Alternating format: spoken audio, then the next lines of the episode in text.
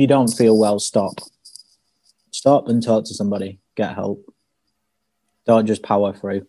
Welcome to another episode of the Burnt Chef Journal, hosted by myself, Chris Hall, the founder of the Burnt Chef Project. This week's guest is Kirk Haworth, who joins me to talk about his experiences with Lyme's disease and also the impact that, that had on his mental and physical health long term. It's a really interesting chat and it's well worth sticking around to the end. It does go on a little bit longer than usual, but we discuss so many different things. I think it's well worth listening to. I'd also like to take this opportunity to thank our sponsors for the next six months, Lamb Weston, who have been exemplary in supporting the Burnt Chef project since the get go. Without their support, we wouldn't be able to keep providing stigma breaking content. Now, before we get going, Here's a short word from our sponsors.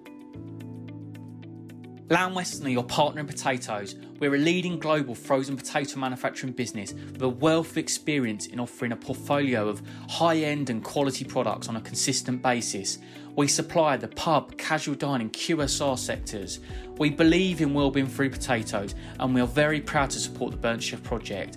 Here to offer our support and help for those that need it and any solutions that you need for you and your business. Hello. Kirk, how's it going? All right, mate. How are you? Yeah, not too bad, thank you. Thanks for joining us this morning. No worries.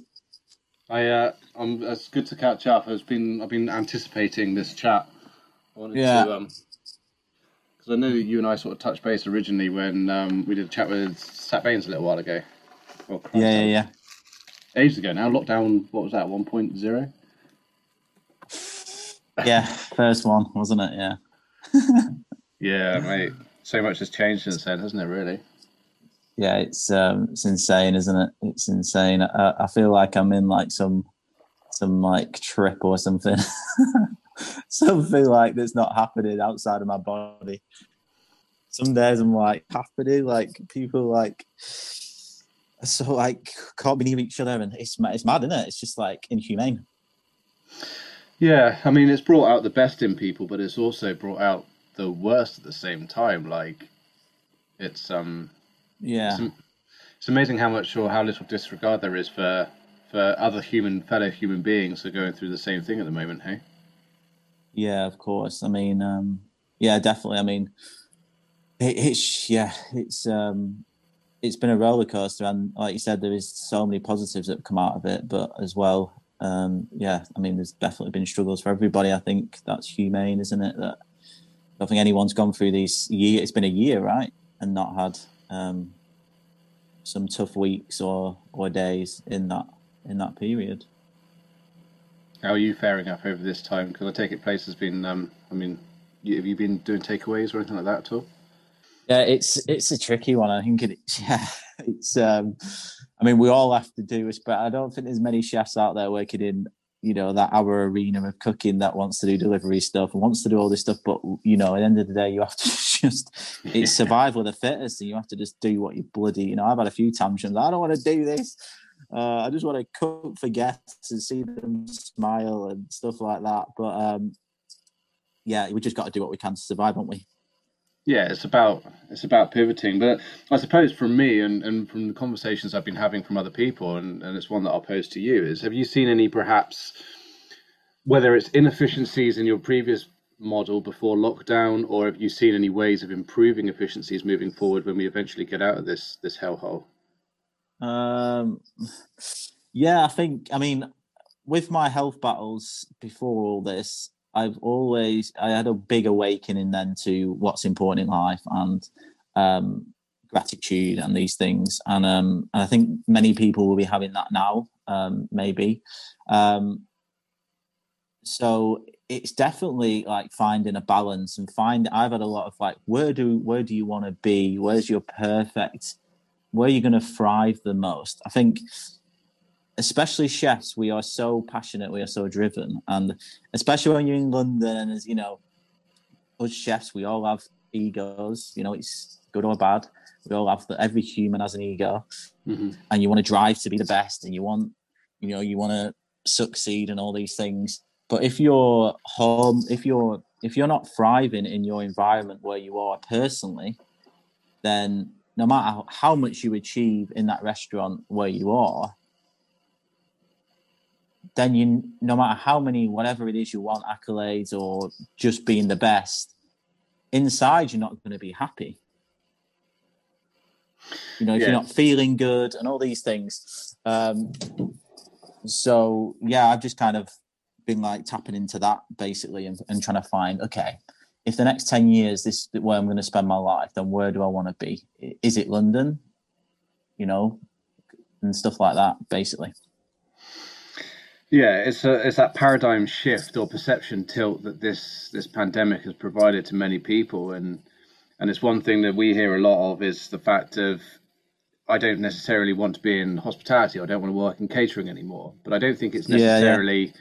wanting to leave the industry. I think it's wanting to leave the particular way that they're working currently um, because we all get in well a lot of us get in this industry or stay in this industry for the passion of food and for the passion of service and everything else. And that's that's that you can't change. It's like a love. But yeah. also at the same time i think that people are now looking at their their lifestyles and going well if my passion is sacrificing my health and my family relationships then is this just a general hospitality brush that we tar with everything? Or is it a case well actually we can say to people, you know, stay in hospitality, but go here yeah. or try this. Yeah, definitely. I think there will be like, you know, like every chef will probably have the day where like, fuck this, I'm not doing it anymore or whatever. But we all love it so much. Like, you know, I mean, our industry is incredible. Um, I think you've seen like the support, the people in it, you know, the way the creative side of people that have adapted in this times is mind blowing. I think. I mean, one of very few industries that can adapt and just, you know, have them have the strength to just, you know, just keep going and do whatever they can um, to, to do what they love.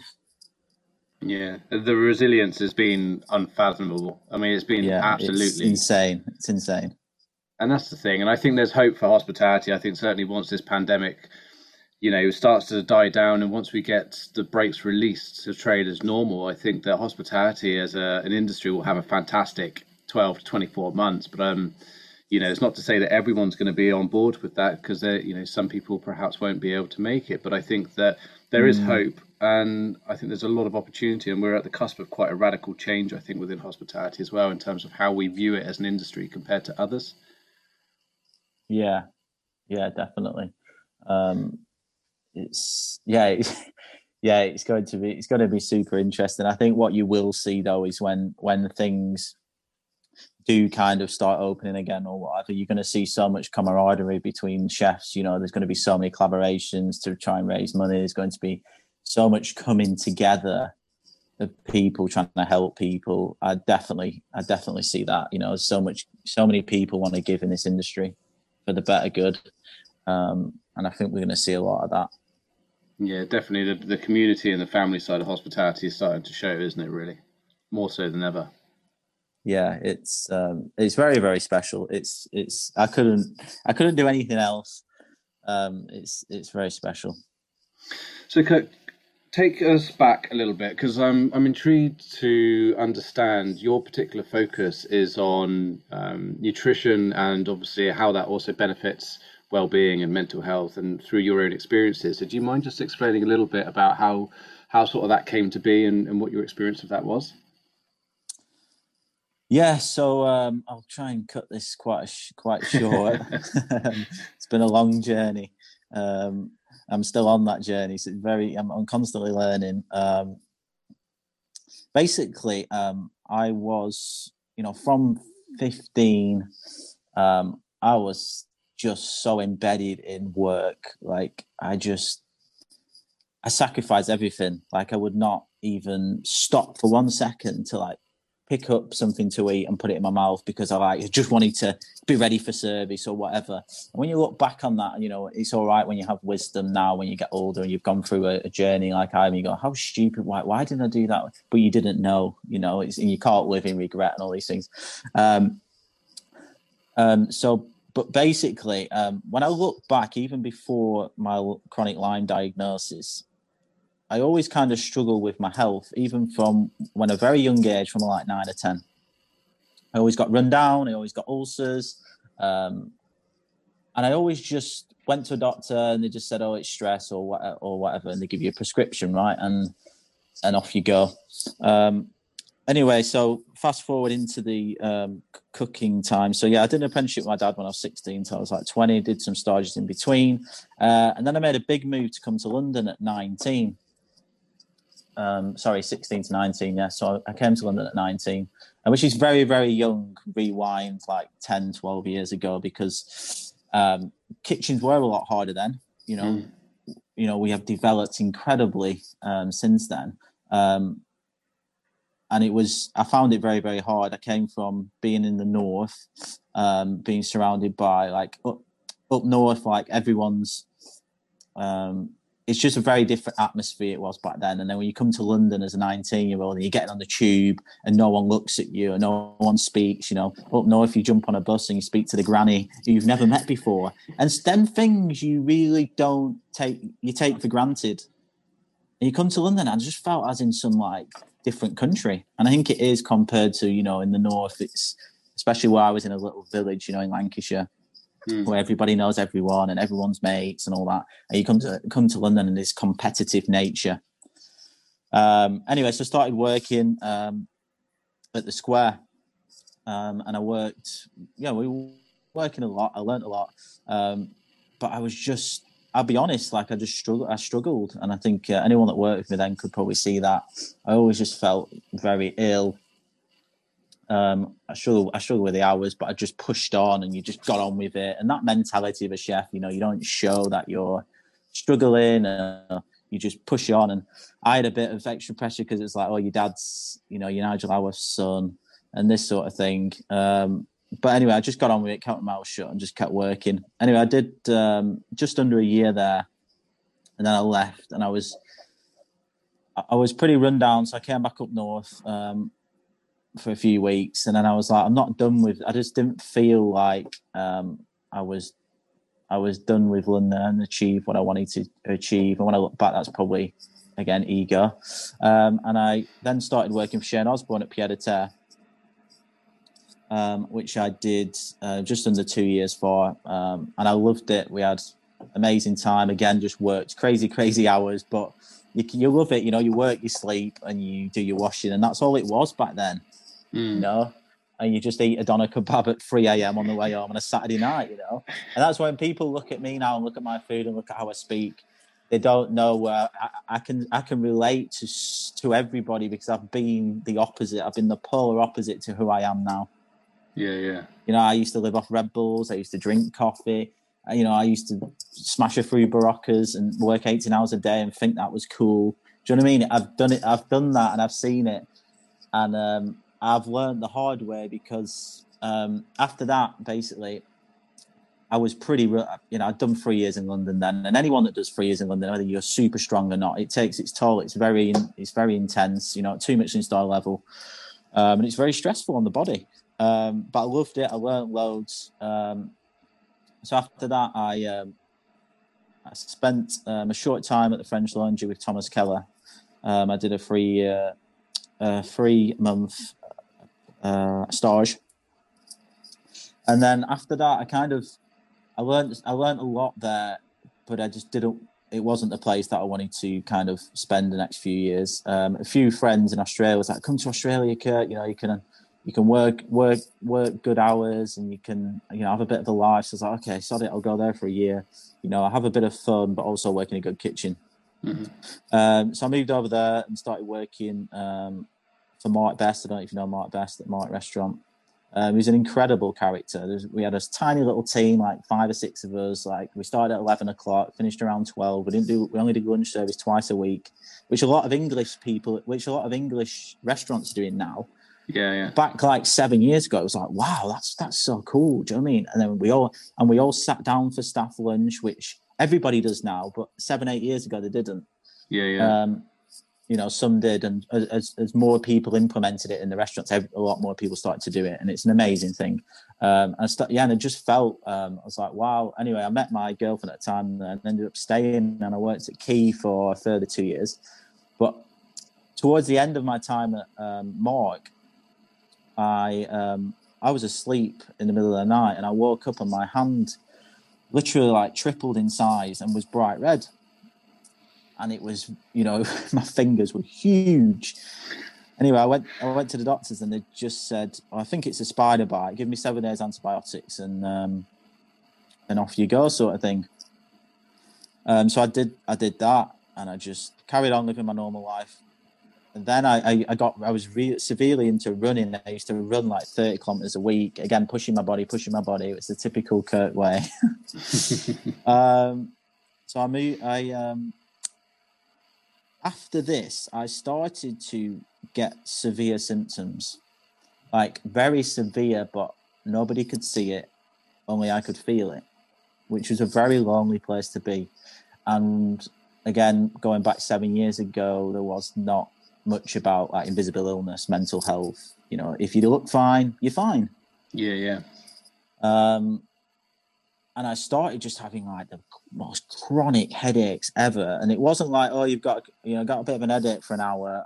I'll take some ibuprofen and it's gone. It doesn't come back.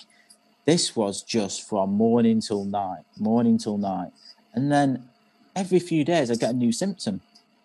So they just start piling on. Where like some some days I couldn't stop weeing, so I would be going to the bathroom like 14 times a day and you can imagine that in the kitchen where you feel embarrassed because people think, oh, he's Skyping work or whatever. But I was like, what, what is wrong with me? And you're yeah. trying to like hide it from people because you're embarrassed. And then, and then I started getting like memory loss. So I started to like make mistakes that I would never make before.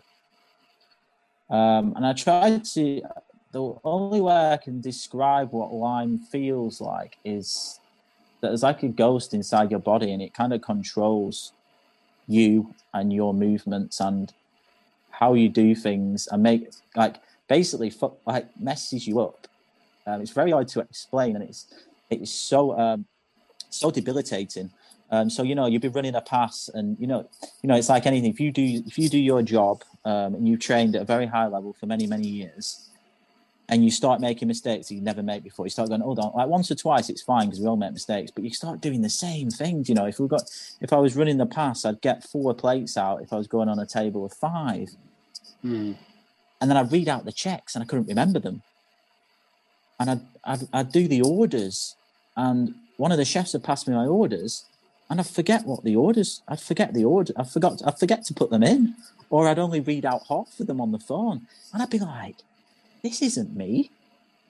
This yeah, isn't. Yeah. Do you know what I mean? And and and these sort of things, and it started getting worse and worse and worse. And I got to a point where I never forget it. I woke up one morning, and I was just in the most severe pain I have ever imagined in my life. I mean, I couldn't even put any pressure on my legs. Um, it was like having the worst. It was like having a hangover times by a million. oh mate and it and, I, and it just never went. And by this point, I'd moved. Um, I was at Quay Restaurant. I moved then, um, because you know, like I, I, in between all this, I was going to so many doctors. I was having all these scans on my brain. There's nothing wrong with you. So you think you're going crazy because I'm like, okay, there's nothing wrong with me. Maybe it's just stress then.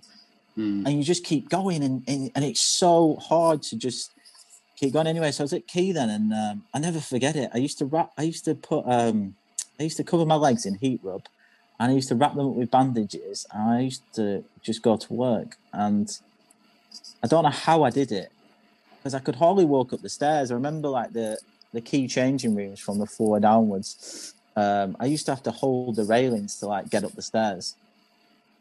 Yeah, you'd be in service for God knows how long on yeah, but yeah, I'll be doing service. Yeah, oh god, and um, so I was doing all this, and I was, so I was at Quay, I was doing the same things like forgetting stuff and all this stuff, and then you've got like eighteen-year-old commis looking at, you know, someone that, that's, you know, that's very experienced like myself at that time, making mistakes that even they wouldn't make, and then it becomes really embarrassing. Mm. Um, So um, by this point, it was like I was getting so ill that my dad was like, "Kirk, you're gonna have to come home. You can't keep messing around." You know, these doctors were just not taking me seriously. Anyway, fast forward, I came home. Um, we spent so much time um, doctor to doctor. So over like 56 doctors, something crazy like this. Jesus. Specialists, like spent so much money, like crazy, over like 40 grand. Um, and this is what people don't understand. Like Lyme is not Lyme. Lyme is huge, but it's not on the mainstream. Like there are millions suffering with Lyme, millions and millions and you get no support, no no help, no financial support. It's not recognised on the NHS apart from if you get it early, you get antibiotics, and that's kind of it. Especially chronic Lyme disease, not not acknowledged. Um, so I um, yeah, I came home, and I was like, at this point, I didn't know what I had, so I was like, right, I have to still keep, I have to still like do what I'm, I have to still do things. I have to still, you know, try. Even I was in pain every day, I was like, okay. And then I saw an article where uh, Sat just launched a four day a week thing, so I was like, that could I could maybe maybe I could manage that four days, and I've got three days to rest. Um, and this, I was still in denial by this point how bad I was, though, Mm. because I was just I didn't want to quit cooking. My dad was like trying to get me to like stop for years, um, and I didn't listen to him. And then so I went to Sats and I tried, but um, and Sat was amazing to me, uh, but it got so bad that you know you can. I was going to um, a and E. He doesn't even know this, but because I was at this point, I was didn't know what I had, so still dealing with a lot of stuff inside. But I was going to A and E in Nottingham like every single night after work at two a.m. and having brain scans and having all these scans and saying like there's something wrong with me. Um, I was going to the doctors every single on my days off, and they used to laugh at me saying, "Oh, it's him again. He's got oh, you've got a new symptom, have you?" Because I just my, my, my symptoms would just keep coming on. I'd migrate, so you know I'd get like severe groin pain sometimes. Like so then you're worried and start going, "Shit, like what's wrong with my groin now?" yeah. what's wrong? And then I'd be like googling Alzheimer's disease, like because that's what it felt like, and and then I'd, I, you know, like my fatigue was so bad, so I'd just like be so tired that like you just feel like you've never slept, you haven't rested, you just you never feel like you just don't feel good ever, and it's so hard because when you say those words, they people then get think of it as negative, but if you are experiencing those things and you're just saying how you feel, then it can't be negative because it's just how someone feels. Yeah, yeah. It's not like you're moaning about your life, like, oh, I haven't got a car, I haven't got this, I haven't got an house. Do you know what I mean? It's very, very different. You're just saying, like, how bad I feel inside. Hmm. Um, yeah, so um, I did nine months with Sat, and I just said to him, and even Sat even put me on less hours. Um, so I did like the breakfast shift, and I worked till like six o'clock because my legs were giving way. I couldn't, like, I couldn't literally, hardly like. It got so bad that I, my balance was really bad. So I'd like walk through a door, but I'd bang the sides. And it sounds mental. You're probably like listening to this and going, "This can't be." It it can't like it, it really. It's that bad um, but you you constantly as well your brain's constantly trying to like not do it because you because obviously you don't want people to like laugh at you or whatever or, or you're clumsy or whatever but it's not you're clumsy it's this thing inside you like so you just drop things or you just do silly things that you would never ever do um Must have so been just sat so isolating, like to to constantly to continually go to the doctors and say there's something wrong, there's something wrong. I, I'm I'm I'm not myself here, and not only Yeah. having to deal with all the physical exhaustion and the stress and the pain that you're going through, but also having to deal with the mental exhaustion and people telling you, "Now you're fine," or "You're a hypochondriac," or you know, just go away and come back again in seven days if it's better. Like I can't imagine, I can't even begin to imagine how hard that must have been. oh yeah and they tell you you're depressed and i'm like no i'm not fucking depressed but i want to go to work and not be in agony. I want to i love my job. I'm so grateful like for the little things i've in life. Like all i want to do is go to work and cook and be normal. That's all i want and i want to be able to go on a run on my day off and i want to be able to feel good. That's all i flipping want do you know what i mean? Oh god um so yeah I, I it got so bad and it, the last straw was and i don't even think sat knows this either but um i fell asleep in my car when i was driving to one of the breakfast shifts and i drove it into the back of a, i was only going slow i was going like 10 mile an hour in like a little traffic thing But I dozed off, kind of thing, and I hit the back of this big lorry, and I was late for work then. But I was too embarrassed to say like what really happened, um, so I just took it. That i was late for work, um, and that was the final straw where I was like, right, I, I can't, I can't carry on anymore. I, ju- I was just in so much, um, so much struggle. So I, I said to Sat, I was like, I can't do it anymore. I'm gonna have to, I'm gonna have to leave. So I left, and I was like, my job now is to find out what the hell is wrong with me. So I, and it was really tough, you know, because I had to move back in with my parents, and I had to take a year out, and I had to, um, and I just tried to speak to as many people as I could, join forums, research, um, and it was it was actually a friend of a friend that watched the news, and there's someone talking about Lyme disease, and they rang me and said, "You need to re- you need to turn the news on, listen to this guy. He sounds exactly like what you're talking about." Um, and as soon as I as soon as I googled it, I knew straight away. I didn't need any doctor to tell me. You know, I didn't know. I knew. You know, when your heart just knows, your intuition knows, and I just knew. Um, and then I went and got tested, and the test on NHS is 95% negative. And this is another reason why I've actually stopped speaking out for the last few years, just because I kind of wanted to detach this label of this chef with Lyme disease. You know, I, don't think it's good for the subconscious mind. Um, but I used Yeah, to do a lot. Um, I do, I do quite a bit, but not as much as I used to because because of that reason. And I wanted to just focus on me and my healing and stuff. Um, and I think when you carry on talking about it, you're you're then attached to that illness, and I've never really wanted that. You define yourself by it, don't you? Which is a, com- a Yeah. common thing, and it's the same And with mental it's- illness. People say I'm depressed or I'm, Yeah. you know, but depression is something that, in, in many cases, you can get over, and it may never come back. Um, and so, but if you keep referring to yourself in that way, like oh, I'm a depressed person, then you've you've just you basically signed yourself off until Yeah, you can like- get over that. exactly and then you're kind of giving yourself yeah some sort of label and i do believe you know i've done a lot of um, mind therapy and stuff where once you do start giving yourself that label it's harder to heal because the brain and the body are so connected Mm.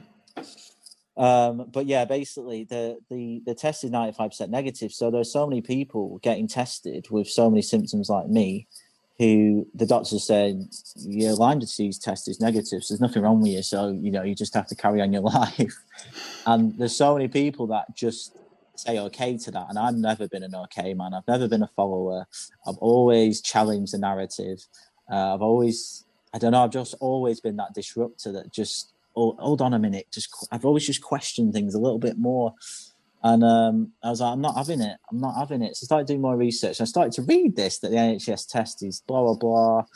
Anyway, so I found a private um, health clinic in uh, Hertfordshire called Breakspear Medical, and they are a, a Lyme clinic.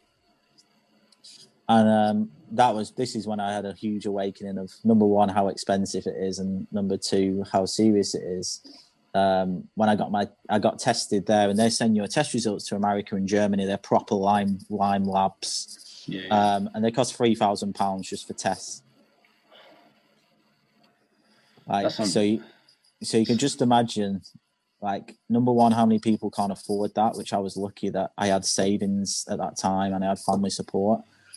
Um, yeah, so I got tested and they came back and I was so high in the main the main infection, which is Borrelia.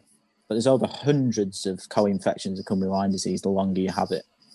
And chronic Lyme disease is not recognised on the NHS. If you go to a GP and say you got chronic Lyme disease, they'll laugh at you. They'll literally like because they don't know anything about it. So chronic is when you have suffered with it for many, many years and you haven't treated it because you didn't know what it was. So I've been like, by this point, I'm like four years down the road and I, I haven't treated anything. I didn't know what it was. So then it turns chronic. So that's when it's harder to get. And what it does is it crosses the blood brain barrier. So that answers the questions about um, the memory stuff. right.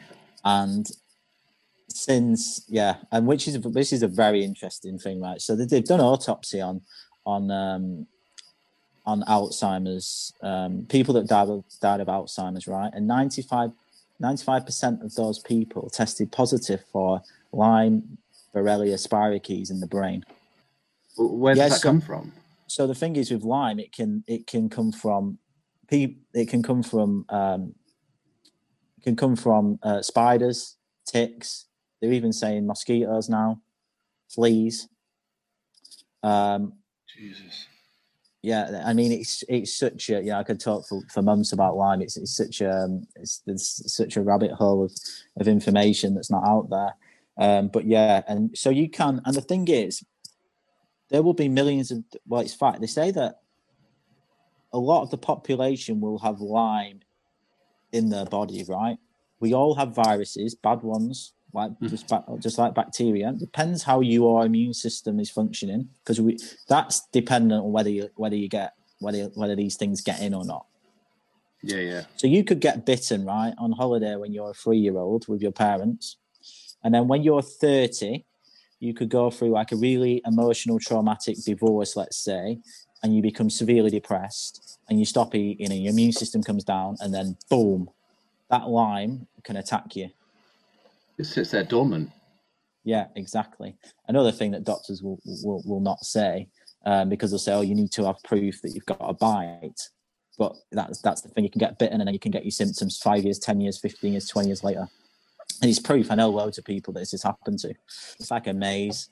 So, so effectively, I mean, I've I've had tick bites before in the past. I live in the country, so um, yeah, even a couple of years ago, and the bloody thing got stuck in me. But you know, so there's a potential that, and and not, it's not to say that every bite that you get carries Lyme's. It's No, you know, exactly. especially That's true. Also, it tends to come from um, livestock and specifically things like deer if they've been attached to other animals at some stage. I th- Is, is that Yeah. correct in saying? uh, yeah, and deer parks are the worst places.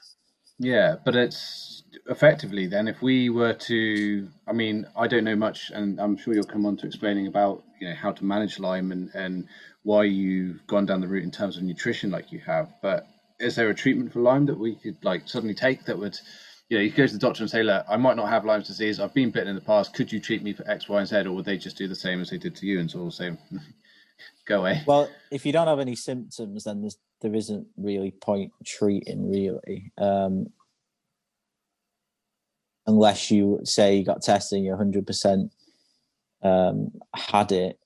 Um, in terms of treatment, like I say, if you get Lyme early, so say say you get bitten today and you're and you go to the doctors tomorrow, you can get antibiotics, yeah, which which we've been trying. I work with a few Lyme disease charities. We've been trying to change this for, for like three years because it's only two to four week, two to four weeks. Normally they just give you two weeks. Now you need six weeks. You need a minimum of six weeks to kill, like to get that Borrelia, you know, out of control. And that's when you've been bitten like very, very soon, and you've got to treat it very, very quick, Hmm. very, very quick because it it go it attacks your whole body so fast. Um, in terms of chronic Lyme disease, there are loads of treatments out there, all that cost a lot of money, um, but you don't know if you're going to get better or not. So you're like a guinea pig, basically. So there's huge risks. You know, like I did, um, I did a treatment in Cyprus called ozone therapy, um, which at this point was like a lot of people getting better from it. And at this point, I was in a really bad place. Like I remember like ringing my sister saying like I'm ready to go. Like I didn't want to live anymore. Um, and I went and did um, a treatment in Cyprus called um, yeah ozone therapy, um, which cost me ten thousand pounds, which was for a month. And then after when I came back, I ended up worse. So I'd not only spent that money, but I took the mental risk, I took the physical risk. Um, I'd put all that effort in and sacrifice to then I was so ill after that treatment for a good 18 months. I was having seizures at home. Um, I was so suicidal. I couldn't even like walk over a bridge outside because I just thought about jumping. Um, it was really, really, really difficult. I can't, I can't, I can't even begin to imagine. You, I mean, everyone's had like a cold or a flu or you know, a virus, and sometimes even hangovers. Sometimes you think, God, this is never going to end. But then you wake up the next day and you feel slightly better, and then slowly you get better and better. Yeah. But to have that feeling and Drink a 10 times- Lucozade and you feel better. yeah, yeah, you know, um, take a couple of paracetamol and then you start to the edge comes off of it. But to to wake up feeling already a hundred times worse and not feeling any time any better for that period of time, uh, mate, I uh, I want to say I'm Yeah, sorry, it's- but it's no good to anyone, is it? Really?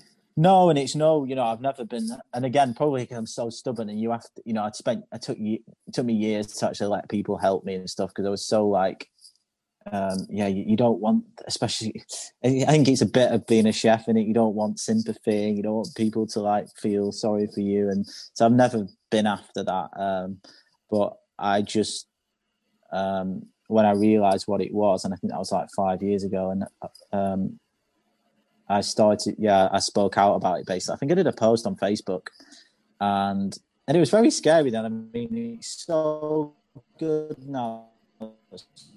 So many people were speaking out to struggle because what we have to do, and that can help so many people. Um, like six years ago, it's very right on a Facebook post how how it's felt for the last four years or whatever. Um, and it was yeah, it was amazing how much how many people like came out and supported me, or chefs in Australia, like, okay, God, I knew that there was something wrong with you. Like, I saw it in your eyes or whatever, and you should have just spoke to me and stuff like that. Um, so yeah, that was um, that was kind of like the first time I um, started speaking out about it, and then um, when I moved, so I've kind of like gone forward in terms of in terms of the journey because basically when I moved in with my dad, I started and I found out what it was when I was at this clinic in Hertfordshire. Um, their treatment is IV antibiotics for a whole month, uh, five days a week, and it's six thousand pound a month. Um, and I just got a vibe there that something didn't feel right, and it was just the money. You know, the the money. It was just like yeah, it didn't sit right with me anyway. So I said to them, which was very brave back then because I didn't know anything about Lyme. They were all like forcing on me, like basically, if you don't take this treatment, you you know you're gonna you're gonna potentially die and all this stuff. Didn't say those words, but like trying to put the pressure on in terms of taking this treatment. Anyway, I just said I'm gonna go away and I'm gonna think about it.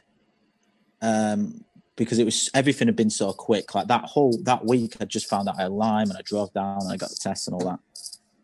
Um, so um, I started to join Facebook groups, and I started to like go, oh my god, read these stories, and it was just like mine, and I just like all of a sudden I'm like from being so alone for six years, going, oh my god, there are so many people like me. Yeah, community. You know, like 30, 40,000 people just in London, you know, on these Facebook groups talking about how they're suffering and what they're doing and how you know like all this stuff. Anyway, so I started to ask lots of questions, started to speak to people, um, and I started to read about antibiotics and the antibiotics um, smashing the the gut microbiome, the good bacteria. Yeah. Um, anyway, and then I actually got a friend of a friend who was in, in Scotland who she had Lyme, and she was like, "Kirk, if I were you, I'd try natural stuff first, and then you can always do that. But you know, money wise as well, you, you better, you know, um, you better, you better, you know, trying the other things first. Build your immune system up and see how you react. So that's when I came, started to research food. And again, like I say, I'm not. This is why I'm not a preachy food person because I've been that guy that's at chicken wings at 2 a.m. and I've done all that shit. Um, but I started to look at food I'm like, oh my God, why has no one said anything like this? Why have doctors never in four years talked to me about what I'm putting in my body? Yeah, yeah. I started to like research these, you know, because my body was highly inflamed. Started to research like sugar, for instance. I mean, if you look at sugar on the body, it's so bad. And on the mind, like it's so so bad. It, it's the most addictive. I think they've done tests on it. Like it's the most addictive drug in in the work like uh, next to cocaine or heroin i think it is and it's it's so addictive because it's just in our system from when we're younger and we just get addicted without knowing i must and i must the, I was going to say, sorry, I must admit from personal on. experience. You know what it's like at Christmas when you get, well, I mean, personally, you get surrounded by chocolate, right? I might not ever touch yeah. uh, like a high level of sugar or chocolate ever, but come Christmas, chocolate comes and you're like, oh yeah, it's, you know, it's okay. By the end of Christmas, you're like, fuck, I could really do with a chocolate bar right now, or I could do with something sweet. Yeah, but once it's, it's got you, it's got you. Once it's got you, that's it. And you can see why people are drinking like bottles of Coke and all this sort of stuff on a regular basis because yeah, it is. It, I mean, it's a, it's an un, un or naturally occurring sugars are obviously not, you know, naturally occurring from fruit, for example. But like man-made sugars yeah. are are it's the devil's food. Yeah, it is, and I, and I do get it. You know, again as well, not preachy. I mean, everyone. You know, if you go out for a dinner, if you go out for dinner, you know, like some of the best desserts in the world, or most of the best desserts in the world are made from sugar, aren't they? Yeah. Um, and I get it. You know, it's all it's all in all this stuff. diets all in. Um, you've got to just have balance. You know, you shouldn't be smashing loads of sugar every night. But if you have, you know, a dessert on a Saturday night, then that's you know, it's God. You've got to live, haven't you, at the same time? So I do get Mhm. that. But basically, I just opened up a whole can of worms for me, and I started. Then I started to like research all these things, like dairy and the mucus on the body, and all these things. Um, how red meat was causing inflammation for my blood type, and all these all these things that I was like, wow, this is like. And I started to get actually. I took. I was like, I'm going to turn this into a positive, and it's going to become. And I say this to people like, especially when you're a chef, you you spend you give your whole body um, everything your passion your energy your love everything to that plate of food um, to somebody else that beautiful plate of food to somebody else that's what we do as cooks right and then that person that's cooking that food gets nothing Yeah. Yeah. so i reversed that energy and was like i'm gonna i'm gonna treat my body like i'm cooking for someone else so I, I was living with my dad then. I just started like, ju- and I never juiced before then. You know, I just started juicing loads. I started to read about like um, how important it is to have less pesticides on food, which I never knew before, and how important organic is, and all these sort of things. And um, I was just like making soups without adding butter, and I was like, wow, this is delicious. I was cooking like cabbage and coconut oil. I was like, wow, different sort of delicious, you know, because since I've been a cook, you know, it's classical in, in the majority of restaurants, you know, you'll turn that piece of fish and you'll or turn that piece of cabbage, you'll whack a load of butter in and you'll baste it. And it's Yeah. a special thing as a chef, isn't it? We can all relate to it. I'm not saying it's not delicious because it is. But Yeah. I just found a sense of different direction in cooking and a different deliciousness. Um, and that's where I kind of started um, to explore that sort of food. And at this point, I was doing so. I was, I was doing. I stopped. I didn't drink a load then anyway, but I completely quit alcohol. Um, and I started doing um, a herbal therapy through a practitioner, and I started to do a, a thing called bioresonance, which basically treats pathogens on a on a frequency level. Um, it's very very interesting. Um, and I saw a guy in Liverpool like that, and he was curing do- he was curing dogs with Lyme disease on this machine. Through this is through as in frequency It's, yeah, it's, I- it's ba- go on, as in, sorry. as in sound because I'm, I'm familiar with the concept of the fact that you know whether or not it's widely accepted but we as human beings our atoms resonate at a certain frequency and we're made Yeah. up of we're made up of atoms right so we Yeah. are vibrating. Yeah we're energy and Yeah. i mean we we once we get onto this subject you know you could kiss goodbye to the next three hours because it is actually very interesting and some people It's might incredibly believe it's interesting. hocus pocus but Yeah. so free, the frequency therapy you're talking about is is it sound based or literally just like frequency waves that yeah, it's, it, it's it's frequency waves. So all pathogens have frequencies. Um, so, um, I mean, I've got one at home here, and I've basically um, a booklet, and I can treat anything on it. So I can put it in my frequency machine number three one two, and it can treat cold sores. It can treat Lyme disease. It can treat depression. It can treat all sorts of things. Um, and then what they do is the energy. Yeah, they, well, I got by this point I got seventy percent better in nine months. I was running again. If you talk to people, yeah, like you said, well, people will think, "Oh, but it's bullshit" or whatever. But when you see people, life change through these machines, and you're with your own eyes. Like I saw a lady in Liverpool that was in a wheelchair. She'd been so ill, and this machine gave her her life back. Then you you you're ignorant if you don't give it a go, or you're ignorant if you say, "Oh, it's hocus pocus," or it's bullshit. Because I, I believe if I see evidence, then it's it's there's something there. yeah yeah and even if it was hocus pocus it's working yeah and so what if you if, if it you know and the thing is not one thing will work for everybody that's the No. thing you know so people for instance some people with lyme it doesn't work it's never worked for them so then they'll go on facebook and go oh it's a lot of bullshit it doesn't work or whatever but that's just their experience. Yeah, and everyone It's is the same. Different. It's like diets as well, isn't it? Like one diet Exactly. may work for one person, but it's not going to work for necessarily for someone else. Someone might be more tolerant to carbs. Someone might be less less tolerant to carbs. It, you know, it's and every single body, whilst Hundred we're all built Yeah. biologically the same way, there's minute, minuscule differences in, in in our in our makeup and our genetics. A hundred percent. And if we look at Western medicine, and I've nothing against a lot of it, but because some things are amazing, are antibiotics for, for certain things, they've been game changers. Um, but when you look at how they treat people, they don't treat individuals. They they got a one they got a one trick pill and they give it to hundreds of thousands and millions of people with Mhm. all different genetics, all different immune systems, all different blood types, all different emotional traumas, all different all these different things, but they're not taken into account.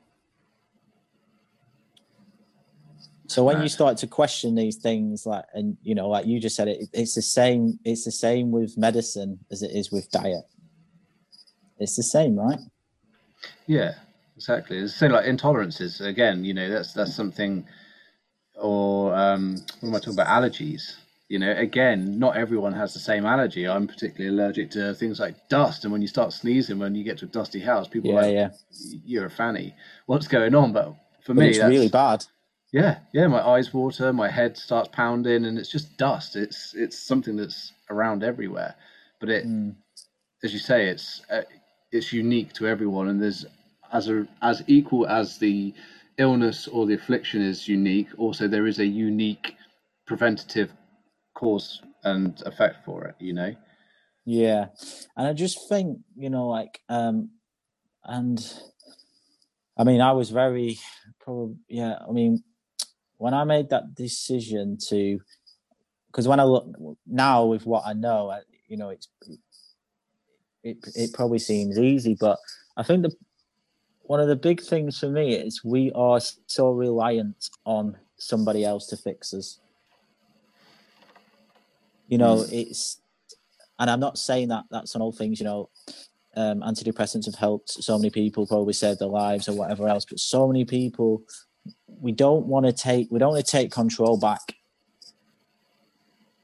You know, and I found when I found all these years of these doctors telling me how I feel and how I'm fine and how I'm that, and I'm thinking, this guy's never met me before, and I'm giving him full control and full yes or no's to what I do when I knew how ill I was inside. Yeah, yeah. So take control back and be my own, be my own manager of my own health. And that's basically what I did. Um, and it was scary, really scary, especially when you got like, you know, especially when your pet, your parents from a different generation, they're like, listen to the doctor, do what he says. Oh, you know, better go to this appointment. But I was getting so angry. I mean, I, I remember the last appointment I came, and I was I was at SATS and I came to London. I was so angry. I was, I was crying in, in the office because like, you just don't get it. You don't realize how bad it is. Mm. Um, and that was the end where I was like, Dad, you know, I had to fight my dad. I was like, Dad, I'm done here. I'm done. I've I've spent enough time. They're not getting me anywhere. Every time I go to the doc, go to these specialists, they haven't passed the information on to the new specialist, and they just you have to tell your whole story again. Which, as you can imagine, this is a very short version of it. Um, takes hours when they want to know dates, times, everything, how it happened in what order, and it was just causing me so much stress. Um, so yeah, uh, but basically, when I got I got so much better, my my friend in Australia booked me a flight to come and see him, and we did a Lyme dinner for um, to raise money for Lyme sufferers in Australia. And I felt like I was strong enough to do it. But at this point, I didn't know that much about Lyme. I was only like nine months into my journey, so I kind of was like, "Oh, I can never get worse now, or whatever." Me being me, stubborn Kirk. My dad told me not to fly to Australia. Anyway, I flew to Australia, and um, I was so ill. I spent the whole three weeks in Australia in bed. All my symptoms came back like three times as worse. Um, my mate had to spoon feed me in bed. I couldn't literally lift my, my arms up. Oh god! So we spent the whole three weeks in Australia trying to get me strong enough to fly back. So my mates were like getting me massages and booking me whatever they can to see these therapists and all this stuff just to get me strong enough so I could fly back.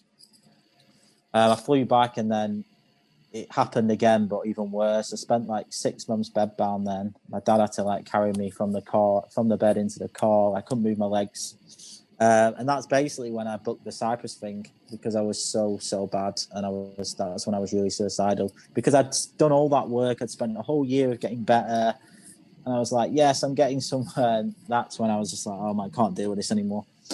Yeah. Um, so I did the Cyprus thing, and I came back, and then yeah, I'd spent about 18 months severely ill. And then since then, I've been so scared to then try another treatment like that. Then I've just kind of been working on myself and going back to the diet, going back to the things that I'd done before, um, and trying to manage it more now until something more more significant that I would say, okay, I'll risk trying that. Um, but at the moment, there isn't one of those. Um, so yeah, I'm just in the phase now where I manage it. I, I, still deal with a lot of pain, and the brain fogs come back, and stuff like that. But um, just kind of yeah, just kind of it's a full trying to work on myself as much as I can and uh, try and keep positive, basically. Mate, I mean, speechless, which is a rarity for for me. Like I, I half expected you to sort of finish that with, you know, yes, and this this was the this was the be all and end all, and this is how I'm now better and I'm back to my normal self. But you're still managing still managing this on a perhaps not as severe as it was back then, but you're still managing it on a daily basis. Yeah, yeah, it's um, uh, and I say, you know, I, I, make it look like it's nothing, but if say I give my day to day symptoms with someone that's never had it before, they would they wouldn't know what's hit them. But because you've dealt with so much for seven years, you become you become strong enough to be able to deal with it. You have to, otherwise you don't. You just become you're just in a dark place the whole time. So you know, yeah, mental strength is just like you have to be.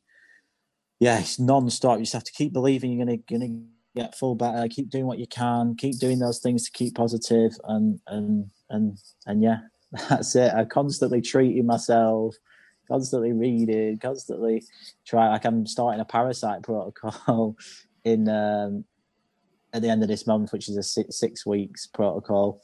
Um, so that will be pretty intense, and I'm hoping that will give me some leverage um, and some symptom relief. Um, so yeah, it's been a it's been a journey. Thank you for. I mean, thank you for sharing that and um, I haven't rabbled on too much. no, not. I mean, I've, I, mate. Honestly, it's been interesting to to hear um, because you, you know, I'm familiar with Lyme's purely on the basis that if you get a target come up, then you should go and see a doctor, and you know, and those sort of signs. But no one ever explains to you the chronic side of it, and no one explains the journey and you know the mental, uh, emotional and financial distress that you have to go through just to be able to take it seriously and still yet there's no there's no one out there who says this is this here will make you better. Use this. It's a case of like borrowing things from various different sources and learning as much as you can. So yeah, you know, yeah. and you're constantly gambling. You're gambling your money all the time.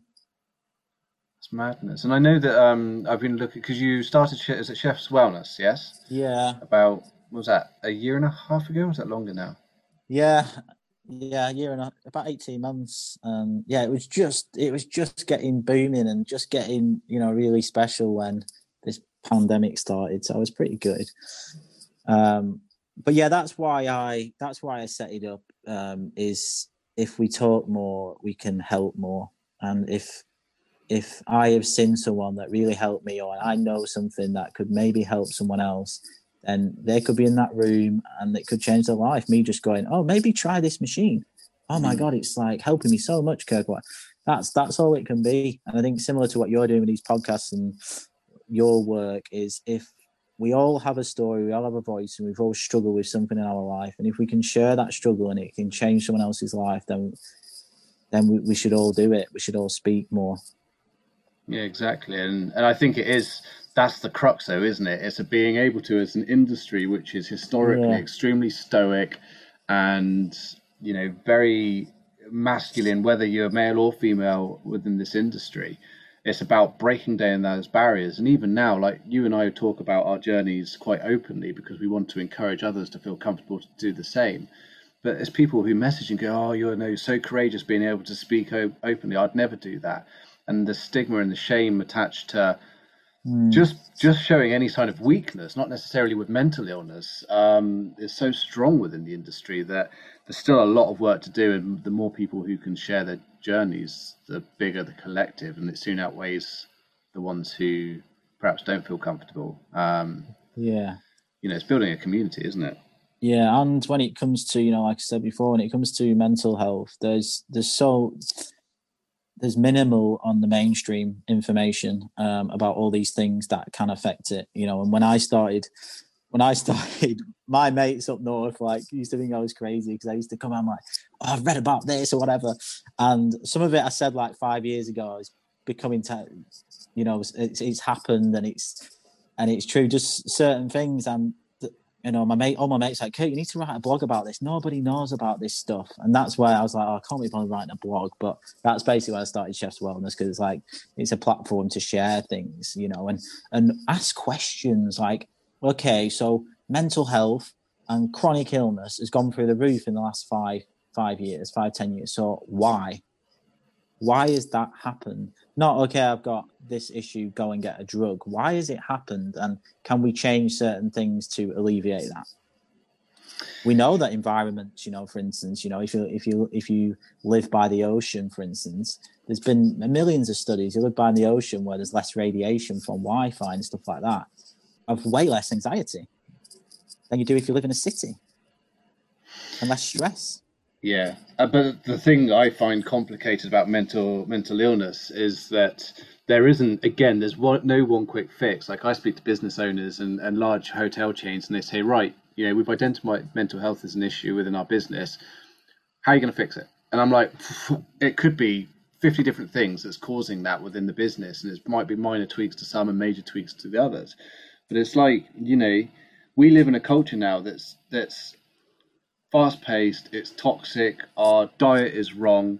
We value um, extrinsic motivation more than intrinsic. And, and for those who are unfamiliar, extrinsic is how many likes have I got on Facebook? What's my watch look like? How fast is my car going? You know, how big is my house? How good do I look? How many accolades have I got? Whereas intrinsic mm. is all about how you feel and what makes a difference to you. Like what, how much can you learn? Do you enjoy your creativity? Can you get in flow states? And all of these things, they may sound in, inconsequential on their own, but put together, when you're not eating right, you're within environments that perhaps aren't, you know, we're, we're breathing in more pollution, we're living with things like radiation, we're not looking after ourselves mentally because we're focusing on the wrong things. We're so far removed from where we were 30,000 years ago. We are the furthest away from the human beings that we're meant to be in order to be healthy and fulfilled. Yeah. That, that is there any wonder? And you know, it's yeah. it's fighting against all of this and going back to simpler times, isn't it? Really. Yeah, but technology is gonna, you know, it's only gonna get it's only gonna get more prevalent, and that that does scare me a little bit, um, because uh, there are incredible positives from social media and technology and stuff, but there are some very dark negatives as well. And some people just can't handle it, you know, and um and yeah, um it's how we manage that. And again, looking at where you thrive as an individual and finding finding that finding that place, I think, of where yeah. you thrive. Um definitely. And yeah, uh, go on. No, I was going to say there. Sometimes there is no quick fix, but you have to try these things. Like I don't know. For me, social media, I rely upon social media to drive the message and drive the communication of the business and to connect yeah. with more people. And it's a necessary evil because I can honestly, hand on heart, say that if it wasn't for the Burnt Chef project, I would not be on social media. It completely and utterly ruins my mental health because I feel like it owns me. Mm. Um, and that's not just the main cause it's also the fact that like similarly to yourself i'm addicted to work i'll go easily from six o'clock in the morning to seven o'clock at night drinking only a minute amount of water plenty of coffee and not eating because i'm just i have to be providing the best value and i don't want to put it down but then two or three days of that. That's all it takes. Three days of working like that and i am a mm. broken person and then i have to stop and pull back. But um you know it's about identifying these these unhealthy habits within yourself and it could just be like is it caffeine? Or it could be am i taking drugs drinking regularly having late nights you know and eating fried chicken all the time? You know it, it's different for everyone yeah and i think god i mean if there's any message anybody that's listening to this um my biggest message to people is the word called prevention like when you're healthy, you take so much for granted, like so so much. I mean, you can have you can have everything, right? You can have the best cars, the biggest mansion, you can have a three Michelin star restaurant, you know, whatever you want. But if you're unhealthy inside, you're never going to be happy. And if you look after yourself while you're healthy, eh, that's the best thing you can do. I think so many people, know, healthy, all right, and you know, these three nights a week they order takeaways or whatever. You know, that's not eventually it'll catch up with you and it's pessimistic to say but it will it'll get you it'll you know you can't keep abusing your body and it won't get you back because it will do and it got me very early and i ignored it for, for many years and it, and, and it got me early and i don't want other people to go into dark places before they act and i think that's what the majority majority of us do don't you if you listen to a lot of stories a lot of people that suffered they, they push themselves to absolute like suicidal thoughts and in that dark place before they have to pull themselves out. And you don't have to get there if you just stay on top of yourself. I'm not saying don't have fun, um, you know, but just you know try and have a few things. And I think discipline and willpower is um, is a very hard thing in today's society, isn't it? It, uh, yeah, I mean, very you know. Even if you just say you love coffee, but try and do a week without coffee and see and see if you can do it. Yeah, I must admit, I went to caffeine free, but then even still, caffeine or reduced caffeine or whatever it might be. But when you're doing freshly ground coffee, you can still drink enough of that caffeine free stuff. You'll still get caffeine in it. Um, mm. But it's is it the is it so one thing that's just popped into my head, and it's something that I was always told by by my parents when I was younger, is mm. one is prevention is better than cure, which you've already said, but also is it the the law of physics? So for every action, there's an equal reaction. And if you apply that to things like, for example, not looking after yourself, then at some stage it's going to come and get you back. In the same way that if you push against a wall, it'll push you, you know, that action yeah. will push you back. And I think that if people start to, even if you're writing down on a daily basis, like an inventory and saying, right, what is my healthy actions for the day and what are my unhealthy actions? And then start tracking how those unhealthy actions impact you over the long term. Um, I've always toyed with the idea of doing a, a like a two week experiment on myself to completely and utterly just do everything unhealthy for two weeks. um, just just and then document it like day by day. But my yeah, wife. I don't is, think you last two weeks. No, I don't think so. I I genuinely maybe, four maybe days. Yeah. Four days, five days. But I think the what scares me is not the damage to my physical health, but what scares me is the I will end up in with mental illness um, just because of the way I'm living, and it's whether or not I'm able to fight myself back out of it, still to be able to provide pe- help to people. Um, yeah, I mean, I mean, I think people don't as well. People don't believe. I mean, they are more now, but I mean, a lot of people don't believe in the power of what you put in your body, the power of food.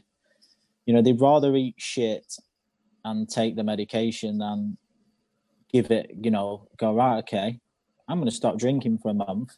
I'm going to put everything in my body that's amazing. I'm going to drink two liters of water. I'm going to take out coffee. I'm going to quit this. I'm going to quit that for a month. I'm going to be strict. I'm going to see if I feel better.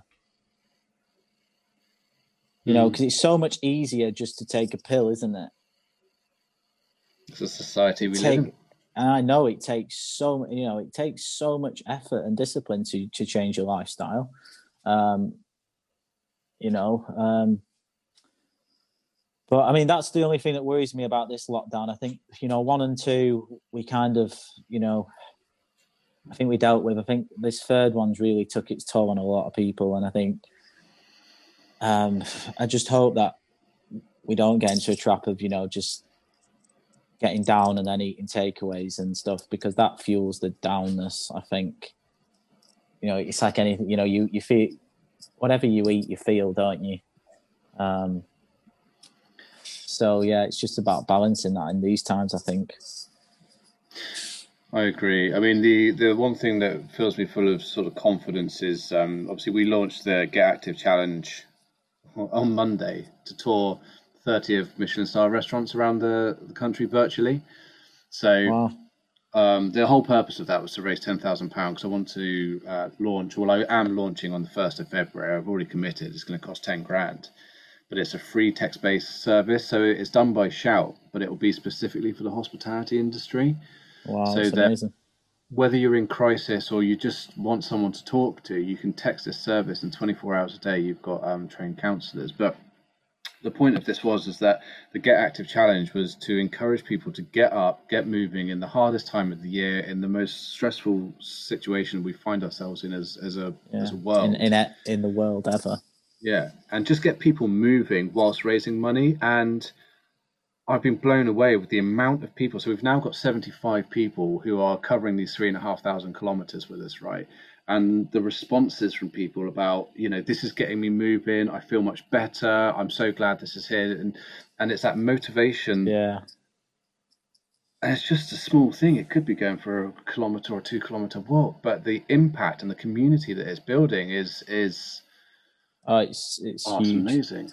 I've you know like throughout the first one and two lockdown, I, I, was I was I was okay. This last one, you know, I'll, I'll, be honest, I've struggled a bit the last few weeks, and um, I've just I've just implemented like I go as soon as I wake up now, no phone. I get out the door, I go for a walk, I come back, I have a shower, and then I sit down, and then I start looking at my work, and then I look at my phone, and then before bed at like eight o'clock at night, I'll go for a walk again for about half an hour and I'll come back. And that that's like I've implemented that because I I'm, I was getting I was I was getting defeated by those demons, and you've got to fight them. You know, we all have them, no mm-hmm. matter how you know everyone different people have them different severities, um, and that's really helped me definitely. And a walk before before um, I go to bed at night, it's really really helped actually. It helps with the digestion as well, doesn't it? It helps yeah, Just, just breathing in fresh air and God, and just thinking about God, life, and and just breathing it all out, and uh, you know, telling yourself everything's going to be okay, and and and these things. Because we, the thing is, right now, it's just so much. I think that's what causes a lot of anxiety. It's just so much is unknown, isn't it? We just don't. We haven't got any clear messages. We haven't got any certainty. You know, and it's um that will affect people. And those chefs, like we are physical creatures, aren't we? We are creatives. We we walk in a kitchen and we, you know, we we're in a kitchen with all these chefs in front of house people and we hug people and we connect and we're so passionate and that's just all of a sudden been stripped. That's naturally going to affect everybody in a different way. Yeah, it's it's. I think you, you summarised it beautifully. It's it's not just the unknown, but it's also the unfamiliarity of this this sedentary life that you know no one is familiar with. But I mean, hopefully, having listened to this talk today, there might be some people who are inspired now to actually, rather than create menus for spring. I mean, I was chatting to Sat the other day, and we were just laughing about how whether or not asparagus will even catch the asparagus season because it's starting earlier and earlier each year. Perhaps these people now will spend a bit of time in designing themselves a three course menu that is healthy and nutritious and you know not not full of sugar or sodium or you know and perhaps spend a bit of time designing your own personal menu for you and your family to provide you with a bit of creative um, drive i guess. Yeah yeah yeah. Yeah and if you're a chef especially you know i mean i did it yesterday and i was feeling a bit crappy and i was like right i'm getting up and i'm going to just make something. I'm going to make something. I'm going to have an idea and i'm going to make something. And after i did it i felt so much better think making something and that just you know put some music on and just cooking is therapy. You know, I think we've kind of you know in intense kitchen, but it's all stressful and stuff like that. It shouldn't be stressful, and we don't need to make it stressful. It can be absolutely incredible therapy. Can be mm. you know cooking and being in kitchens. I mean, I mean it is. It's so creative. It's so it's, you can switch off from everything, can't you? And just just focus on that. Whether you're filleting something or cutting something beautifully with a new knife or making a new pastry tuile. You know, you you know, there's so much stuff you can do, and I think once you create, once you've got something to show that you've done something, that definitely helps mental health. I think. Yeah, and if anyone's interested, there's a book uh, called Flow by a guy called Daniel Pink. Um, if you get an opportunity, it's an audio book and normal reading book, but it's called Flow, and it's about the concept of being creative and getting into what's called a flow state, where you lose track of time and you enjoy mm. What you're doing and you're creating something. Is so um, not just therapeutic but beneficial for your well-being. And, and it's about you know using the skills that we've got now as an industry and getting into those flow states at home in an environment where you don't have the time pressures and everything else on yourself. And you're creating and, and you know providing a benefit to you both physically yeah. and mentally and to others that's, and like family you know? That, that's amazing. I haven't read i haven't read that book. I'll have to get it. But um yeah i mean yeah i'm just trying to trying to read. Yeah, I'm trying to read more. Actually, I'm crap at it because I've got such. Um, I'm so I, I I'm not good at just sitting down and doing nothing. yeah, uh, I, mean, I, think that's a chef's curse, though, isn't it? Yeah, and I'm not good at. Um, me and my, my, my sister runs a business with me, and uh, she did, I, I I am just not the person that can sit on a computer and like smash out loads of emails and write out I'm just not that person. I'm not that sit down studious person. Luckily, she is, so it works well. But I mean, I've had to do quite a bit in the in this in these lockdowns. But yeah, it's um, I don't. It's just not what I'm designed for. I don't think. No, people people learn in different ways as well, don't they? You either learn through audio, through visual, through doing. Um, the exact terminology escapes me, but I personally like I consume probably I don't know, between a book and two books a week, but I do it through audio and I'll do it whilst I'm walking oh. or I'll do it whilst I'm doing stuff. And for me, the information sits in my head. But if I was to read that on page, it go in one ear, out the other, and I'd read that page four times because I'd forget where I was. Yeah. Um, Is there an app you use for that? Yeah, so I use um, Spotify for podcasts and stuff because there's a lot of decent podcasts about self development and well being. Yeah. Um, so there's Is there one you recommend. Yeah, Diary of a CEO is quite a good one. Um, it's done by a guy called Steven Bartlett, and he used to own a company called Social Chain, and he talks about his experiences of being a business owner and mental health, and just really just goes to detail on himself, um, an analysis of himself. And there's another one called um, the High Performance Podcast, and uh, they talk to people like you know, Jonny Wilkinson, and Jonny Wilkinson talks yeah, about you know the type yeah, and if you've read his uh, autobiography, you know he's very similarly to sort of chef. He's like, yeah, it consumed me. Everything was being the best rugby player that I possibly could be, but actually, you know, on seeing it from the other side of the glass, perhaps that wasn't the best move. Um, another book, if you're looking on Audible, so one that I'm reading at the moment uh, is Jordan Peterson, although he hasn't got a great reputation because he tend, he's a psychologist, but he tends to upset people yeah, he's quite um, he's quite strong with his opinions, and he he bases his opinions on clinical studies, and yeah. I like his stuff. I find him fascinating. Um, yeah. So there's one called Twelve Steps, but if anyone's looking at perhaps learning more about alternative solutions to uh, mental illness, um, the thing that got me on my journey was Johann Hari, who um, wrote a book called Lost Connections, and you can right. get it on get it on Audible. Um, but Johann Hari was a Guardian reporter. Uh, he got discredited um, for some reason, but don't let that put you off. And he wrote a book. he wrote a book called Lost Connections, and it was about the nine lost connections that we have in society nowadays that potentially cause mental illness. So he struggled with depression much like myself from a, from a very young age, and he was given antibiotic, um, antibiotics, antidepressants. Yeah. And every time he went back to the doctor, saying, "I'm still feeling depressed," he would up his dose, up his dose, up his dose, to the point yeah. where he's, it, you, you know, it's just becoming unsustainable, and you're gaining weight, and you're not feeling great about yourself, and you become lethargic. And um, so he went on a forty thousand mile journey around the world to uh, establish depression in different cultures and what the cures were for them.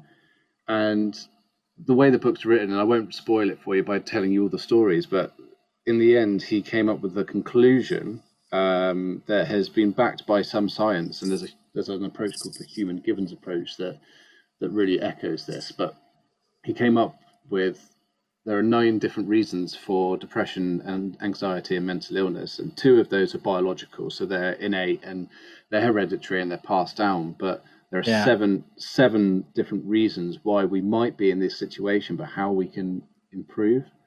Yeah. Um, I mean, even like, I mean, did it did it say like you know, you know? I think we spoke on the last one, didn't we, about like the gut connected to the brain, and um, like even like supplement deficiencies can cause depression.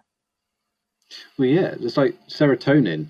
You know, ninety percent of your serotonin, which is your happy hormone, it's the thing that gets released when you do exercise, is based on your gut.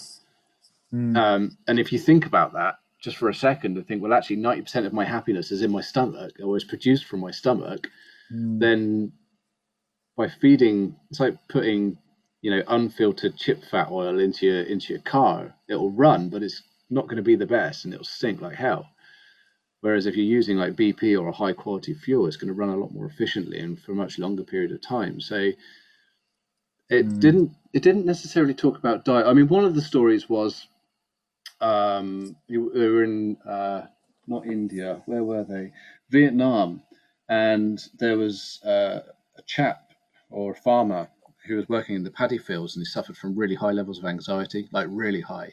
Mm. And Johann went to the doctor and said, "Oh, you know, how have you fixed this guy? Because you know this guy was now happy." He said, "Oh, we um, we use antidepressants." He said, "Well, I didn't think there were antidepressants out here." And he said, "Yeah, yeah, antidepressants. Come, I'll show you." Took him outside and pointed to a cow.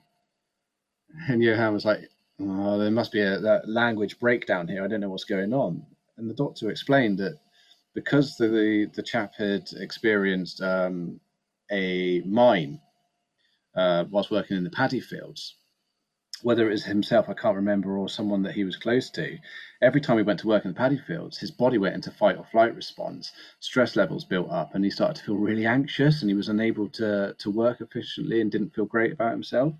So they gifted him a cow, took him out of the paddy fields, changed his role completely, and he became a milk, uh, like a he was milking the cow on a regular basis. And his anxiety and his depression lifted because he was taking care of something and he was producing something that benefited the community and he was out of that environment where his body was feeling you know constantly stressed and on, and on edge and Yeah. Again. that yeah. was their antidepressant you know Yeah, and I think people don't. I mean, like we said at the start, didn't we? Like environment, and um, I think people people don't take it seriously enough and think like, oh, that can't work, because we're so programmed to having to put like a, a drug in our mouth to get us better. From do you do you know what I mean? Like, what did people do before these drugs didn't exist? yeah How, Yeah. how how you know how did if you go into like remote villages in say India, how do they deal with their sickness and their health and stuff like that? Organic turmeric, ashwagandha, all these roots that are grown that they're classed as medicine. And when we say food is medicine, again, people that don't kind of take believe it or whatever. But if you go back hundreds of thousands of years into ancient times, that's what they did. yeah and a lot of that stuff now but even back in asia they don't eat like they used to eat um moth larvae or moth balls or something to do with moths and it was Yeah. part of a staple diet but since then the tastes have changed and now people go oh i'd never eat that that's what you know that's what our ancestors used to eat but actually there was a reason why it was it was being consumed because it was naturally beneficial and it had certain things in it that were um uh, Yeah. you know, I couldn't say they were antioxidants or I couldn't say they were antibacterial, whatever it might be. But yeah, like I got chatted to a friend of mine, a guy called Dalton. He owns um, a vegan restaurant, vegan organic restaurant in Bournemouth called Twelve Eatery. Oh, nice. Um, it's been written about loads in, in a lot of the vegan guides, and I didn't know much about vegan food when he opened, but he taught me so much in terms of, you know, organic. I just thought was an airy fairy thing that you end up paying loads of money for. But he was like, "Well, do you realise that all the anything that's non-organic has been sprayed with pesticides? Pesticides kill insects, and it also affects the wildlife around it.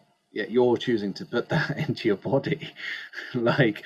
Think about the long-term effects that's having. Um, No, hundred uh, percent agree. Um, and it's like people people go, and I know some things are more expensive, but some a lot aren't. I mean, you pay like thirty p or fifty p extra.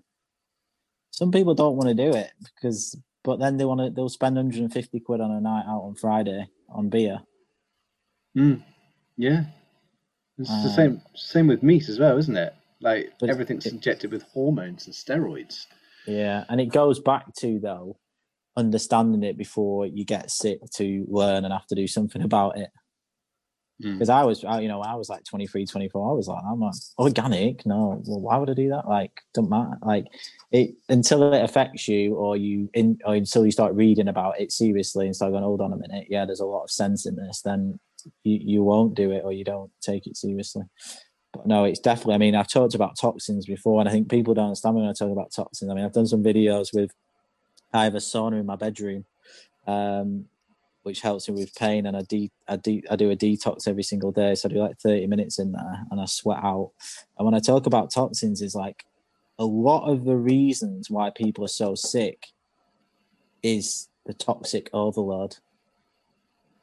Eating foods like you said for many, many, many years. And it's like filling a bin up, filling a bin up with rubbish, and then that bin can't shut the lid anymore, and all the stuff just comes pouring out, and that's basically when people get sick. Yeah, yeah, yeah.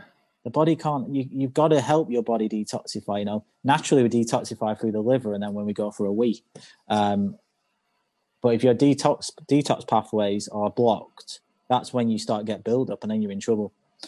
Um, so there's things like milk thistle that you can take, um, which is great for helping detoxify the liver.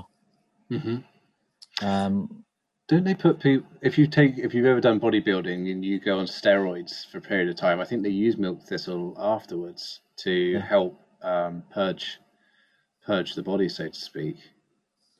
yeah, it's, it's again, it's one of those ancient things that um, has been around for ages. Um, but yeah, it's really good. Uh, there's, I mean, there's there's so many things, isn't there? Um, that's um, that's interesting. I mean, it's all. It's all, I just find it, and as well now. I mean, like I say, I don't I don't preach. I just find it very. I just find that world very. You know, it's my passion now. You know, I, re- I love learning things about health, and even if you know I don't read something, I'm right. I'm going to do it. I'll, I'll look at it and, and go, okay, that worked for that person. That might not work, or I'll try a little bit of that, or you know, and oh, that make that resonates with me. Yeah, I fancy doing that, or trying that, or taking that, and then I see from there. And I've done. God, I could write two books on the amount of things I've done. Like, trust me, and a lot of them haven't worked, and they've cost a lot of money. So I know how that feels. Um, and yeah, just not everything works for, for every person. You just got to be patient and try new things. But the problem is now, I think there's so much stuff on social media, isn't there? Like there's these influencers going, "Oh, buy this drink, this ketone drink, or whatever," and they don't know anything about health. They don't know what's in it or whatever. But because this model's got it, and her body is like amazing, or whatever. Oh, I want to look like that. I'm going to buy this drink. Oh, So- don't don't even get me started. But, like, but, but as you'll know, sometimes how you look doesn't show how you feel. So a lot of these people that look incredible, sometimes they're not actually healthy inside. Hmm. It's, it's like fat stripping to become a bodybuilder. Like once you've Oh bulked god, they're the most unhealthy. I mean, I've got a mate actually, and I always bloody message him. I mean, if you look, I'll send you pictures after on Instagram of him. But uh, he- he's uh, completely. We I always take piss out of him, but he's so like he loves it. He's so obsessed with bodybuilding and that, and he's got like he does all these competitions, and his legs are bulging out, and his six packs bulging out, and he does like I think he got like silver in the world championships last year. And but the stuff he's eating on his Instagram to keep him going, like, you know, like a whole box of cereal, like Cocoa Pops and stuff. And I message him like, no, mate. He's like, I need it, I need it. And um, yeah, it's super interesting what people. Uh, I mean, he does eat a lot of healthy stuff as well, but he eats he eats a lot of sugar because he said he's you know he needs, his body needs it for the for the lift, you know. for the lift. Well, yeah, it's all about. But this is the thing that gets me about diet things is like Instagram. So, oh, fucking social media. Honestly, I swear to God, everyone. And uh, we talk a lot to, to college students. So Adam Simmons and I have trained. I mean, over two hundred students in the last two weeks on the subject of mental health. And one thing that I say to them is, don't believe everything you see on social media because everyone. And and I think it's probably worse. Oh, it's getting worse for blokes as as you know, without um, generalizing. But you know, women especially, they look on that and go, "Well, my ass doesn't look like that. I don't look like Kim Kardashian." But then it's all filters and falsities and diets. Mm. You know, there's so many people out there selling diet plans, but the concept is so basic. And I more- that I haven't, haven't even got any education on it. No, no, exactly. They've just dressed it up well. They've marketed it well, but the concept is burn more than you eat. You know, reduce your reduce your heavy carbs and your high sugar intake because what happens to that if you don't burn it? It just turns to fat. And you know, remain active and exercise. Your heart needs to pump in order to be able to reduce your calories. You can dress it up in a hundred different ways, but the concept is so simple. Yeah, I mean, I think I've said this a few times. I really feel for the younger generation, like the 19, 20 year olds with social media and stuff, because um, if we struggle with it as 30 year old men and women, um, they must, you know, you know, because it's addictive, isn't it? Um, um, then um, yeah, they it must be really hard for them. It must be really hard for them they don't know any better. Like we, at least we had a life before all of this. Uh, I always say this to my sister. Yeah, we had like we had the Nokia thirty two tens when we were fifteen, didn't we? You know oh, yeah, no, yeah. I, a Motorola, one of the old Motorola's with the yeah. screw tops. You know, the bricks. One of the li- one of the lifty ones, the ones that lift up the top. And we could play on like we we'd play on Snake, wouldn't we? And um, and stuff like that. I mean, yeah, I am so grateful for that. I mean, my cousin's like, God, like nine, and he's got a brand new iPhone and stuff. And he rang me the other day, like, oh, I was on my iPhone six hours yesterday. Six hours. I saw a I saw a stat recently about um, social media use uh, with the generation, the younger generation now, and they spend oh god, I, I don't I want to know.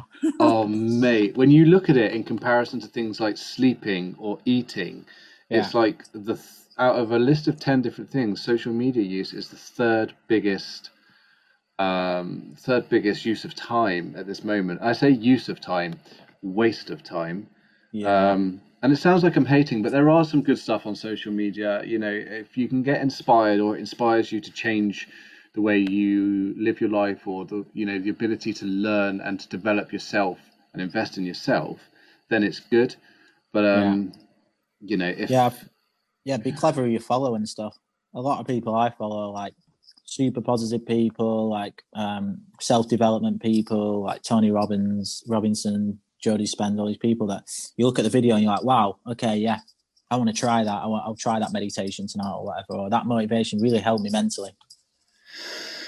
Yeah, and it's do you know what I've I've often thought about whether or not I start to change the direction of the podcast, or at least provide it with an additional level, which is like inspiration. Because I often get asked, you know, how did I come about setting up the Burnt Chef project, and it wasn't the hardest thing for me personally, and it's like yourself probably with the business, is committing and taking action because you doubt yourself and you're afraid to put yourself above that parapet because you know, yeah. of what might come back. But once it's you... the devil, it's the devil.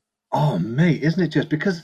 And again, I'm, I mean, I'm going off on a tangent, and we've already been talking for an hour and a half. But for those who are still listening now, but like you can you can edit it, can't you? I, I don't need to. I, I don't. I generally don't. I don't feel like I have to. But I think ah. that you know we're taught at such an early age: do what your parents tell you, go to school, do what school tells you. If you're not got good grades, you're not going to make anything from your life. You know, invest. Yeah, save your money because you know one day you might need those savings. But we are taught as a culture to follow rules. Yeah. And I don't mean about like, you know, the laws are there for a reason. It's to protect the greater good of society and stop harm from harming people.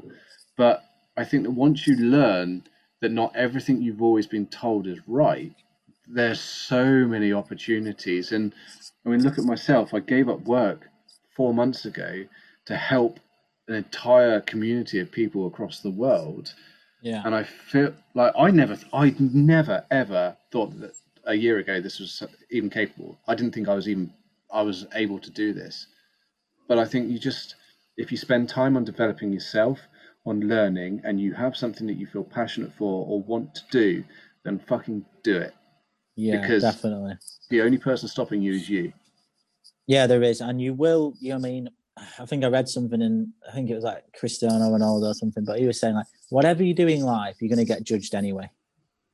So, you know, if you do what you want to do and you have a few haters, you have a people that talk about, it, so what? Like, and if they leave, they're not meant to be on your journey. I've realized, like, you know, with my massive transition in my life, I had to you know, I, I, had to mm-hmm. change the direction of my social. Like I couldn't go out anymore getting drunk on a Saturday night or or meet up in the pub on Sunday. And I had to, you know, I had to change my circle and I lost some people and I gained some amazing people too. And the people that have stuck with me have stuck with me. And, you know, I've got some incredible close friends. And then as I've followed my path, my truth, and what I believe in and how I want to live my life, I have met and some incredible people just come in. They just naturally come in. You don't need to force anything. You don't need to try and be anyone else. The right people will, that are meant for you will come to you if you follow and pursue your journey. The, uh, again, this gets us onto another subject, and I won't go down this rabbit hole, but the universe has a way of gravitating towards you. And it's like I said on a previous podcast, like if you feel bad about yourself and you feel depressed, you can guarantee the first thing that will happen is when you step out that door is something will happen to you. You'll get splashed by that bus. You'll get you'll step in that dog poo. You know. Oh God. And no. and we've all been there. I mean, when I was, I mean, uh, there's times in my periods of life where I, you know I've been quite heavily depressed, and everything happened to me. It was, you know, everyone else's fault, and I couldn't do right for doing wrong. But when it snowballs the opposite direction, it's amazing that the the positive impact it has and the people that suddenly grab you know that fate would have it that put put you in your path and the opportunities that arise and and I'm not saying that that, that means that everyone should just stop being anxious or depressed and suddenly change their yeah. life around because no. it does it does take work and it as you know as we've discussed today it takes trying different things but the the universe has a way of working oh, with you or working with against you. A hundred percent. Like like you just said, um, some people, you know, are struggling that bad. They just can't do it, or they can't see the light. Um, and I do. I, I totally get that. I totally understand that. And you know, but you know, do it in your try and do it in your own time. And if you just can just do little steps. Mm-hmm start drawing you know if you so deep start drawing where you want to be in a year or six months or write down it you know two things that you want to do that day um, and and and then be you know thank yourself for it and i think gratitude's huge as well i used to take so much stuff for granted i used to moan about so much crappy little stuff mm. you know what i hmm. mean if you have your health and you're happy and you have a warm bed at night be grateful man yeah, because you haven't you haven't lived a life that hasn't had those luxuries, and no. and it, again, it's easier said than done because it's a matter of perception. But it's important to something I've learned recently is your internal monologue. Would you speak to your best mate like you speak to yourself? And mm. if you, I mean, a lot of us would be out there going, "No, I wouldn't ever say the things I say to myself to to my best mate because that's just harsh." But like, I think if anyone's in the situation, be like, "Well, how do I change that?" talk to yourself like you're not yourself. Do you know what I mean? It says, what would you say to yourself if, if you weren't you? And would you give yourself a, a you, would you cut yourself a bit of a break and say, I didn't manage to achieve that today, but it's all right. We'll try again tomorrow, mate. Like let's let's go again, as opposed yeah. to going, you know, this internal is, monologue. I mean, depending how strong your demons are and those thoughts that come into your head. I mean, some people it's just so hard to do that, isn't it? I mean, mm. I found a good thing is like putting up putting up things in your room um, either above your bed or like as soon as you wake up, you see it. And you see, just put little things up there, like you know, tell yourself you're the best. Tell yourself that you're you're amazing. Tell yourself, oh, why should we, we be scared of that? Whatever you're, uh, whatever you do for your job, if you're a pastry chef, write on the wall, I am the best pastry chef possible. I am going to be the best pastry chef possible. Yeah, and, and that just feeds yourself. You know, and it is the power of of the mind and then it does help you get into there and and you know people that i've got there they've been those people before i think it's just that belief that you can be that person if you want to be that person it's the subconscious motivators the people you know you you might think that all these positive posters and affirmations don't do anything but it, the mind oh my god i've i've read so many studies both on on like how the brain changes when you have uh, mental illness and stuff. But the mind is such a powerful tool that if you can utilize just these small tips, like you know, like we discussed when we were Tom Hopper and Sat, and mm. it's something I still do now is. I write down one or two things I want to achieve in my life. I put it in my drawer and then I take it back out again and write down at the end. And every single day it changes. And it could be like solving world hunger. It could be like I don't know, writing a mental health policy. And I don't need to do anything with it, but writing it down. And I look back over the last two years, and there's things I've written in there that were so far fetched back then, but they've been achieved, you know? Yeah. And it's, Yeah, ticking something off is definitely an amazing feeling, isn't it? When you've done something. self achievement. But Kirk, and f- yeah, I I think one one last thing opposite to that, which I've started doing, is write down the things that are in your brain that you want to get rid of. Right, write them down, fold them up in a piece of paper, and then burn them and watch them burn. You have to do it outside, or just throw them in your fire. So if Yeah, you've got like, like this thing that's like keeping bothering you, like I'm crap at this, or whatever, write it down and throw it away. That's helped a lot for me. Yeah, um, I underestimated the power of uh, writing things down. I was always a digital guy and you know, putting them on emails and stuff, which also it also works. But um, I've actually, I was inspired. Someone gave me um, a journal recently. It's just like top priorities, you know, what went well, what didn't go well, and I started to use it. And just the writing down is so not just cathartic, but it's it's productive. I've actually ordered. Um, I've called them mise en journals. I've ordered a load of blank burnt chef journals with tips in there, just so that because I do think that the power of writing things down, and whether you're disposing of bad things or keeping good things, I think the power of that, just that action, has such a positive effect on the brain. Um, it's something that needs to be explored further. I think. Definitely.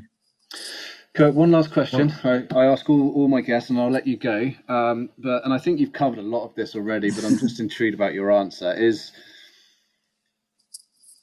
if you were to know or to provide just a, some simple advice to an 18 year old version of yourself. So if you knew now, or knew then, but what you know now, what would you say to yourself? Oh God, eighteen. In in just in life. Just yeah, I mean things that you've learned. I mean, as I say, we've covered a lot of it already, but just to summarize it, like things that you know now that perhaps would have changed the things that you did or thought back then. Um, okay, this is yeah, very. If you if you don't feel well, stop. Stop and talk to somebody. Get help. Don't just power through. Especially you know, especially um, men, which more do it more than women. I think women are more, which is a great thing. They're more open to like being emotional or whatever. But if you feel shit, stop. Don't carry on because it'll just get you two years later. So it's pointless.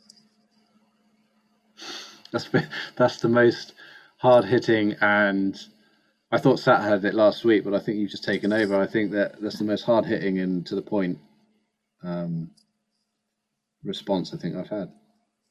Some Yeah, nailed I it. it, it's just yeah, it's personal. It's it's it's yeah. I've I don't want anyone to to suffer or put their body through stuff that I have. So that's why. What a great point to finish on. Kirk, mate, thank you ever so much for your time and for being so open and, and talking about your journey. And I look forward to learning more about things that could potentially benefit not just physical but mental well-being. Yeah, yeah, yeah. We should we should do like an Instagram live or something, and we can talk. We could we could write down like five things that we could help people every week or something, and um, that could be beneficial. I don't know, but yeah, I'm open to anything you need, any help. Just uh, shout. I'm always here, and I love helping others and sharing knowledge. So um, yeah, and it's amazing what you're doing. So you should be super super proud, man. Thank you. I'm I'm far again ego. I'm far from done. Uh, I'm far from my from my goal, but um, I appreciate. I'm you know I'm, I'm continually humbled and surprised by the response that I get. So I think Yeah. the Instagram live would be a good thing. Um, do you know what? I haven't done them since lockdown one. I was thinking about that this morning. You remember that Instagram lives used to be a thing, but Yeah, I think I think that's that's important. It'll be nice to be able to open up a Q and A as well for people who might have some questions specifically for you. yeah, Um, definitely. So let's we'll get it booked in. But Kirk, thank you ever so much, mate, and uh, speak to you soon. Yeah, take care. Thank you. Cheers, mate. Bye. Bye. Thanks there to Kirk for joining us.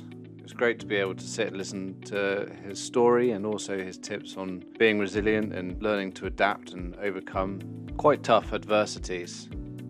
Join us next week as we meet another guest and we talk to them openly about well-being and mental health within the industry. Apologies for the sound quality on this one. Don't know what happened, but uh, we'll make sure they're better in future. Cheers, take care, and see you soon.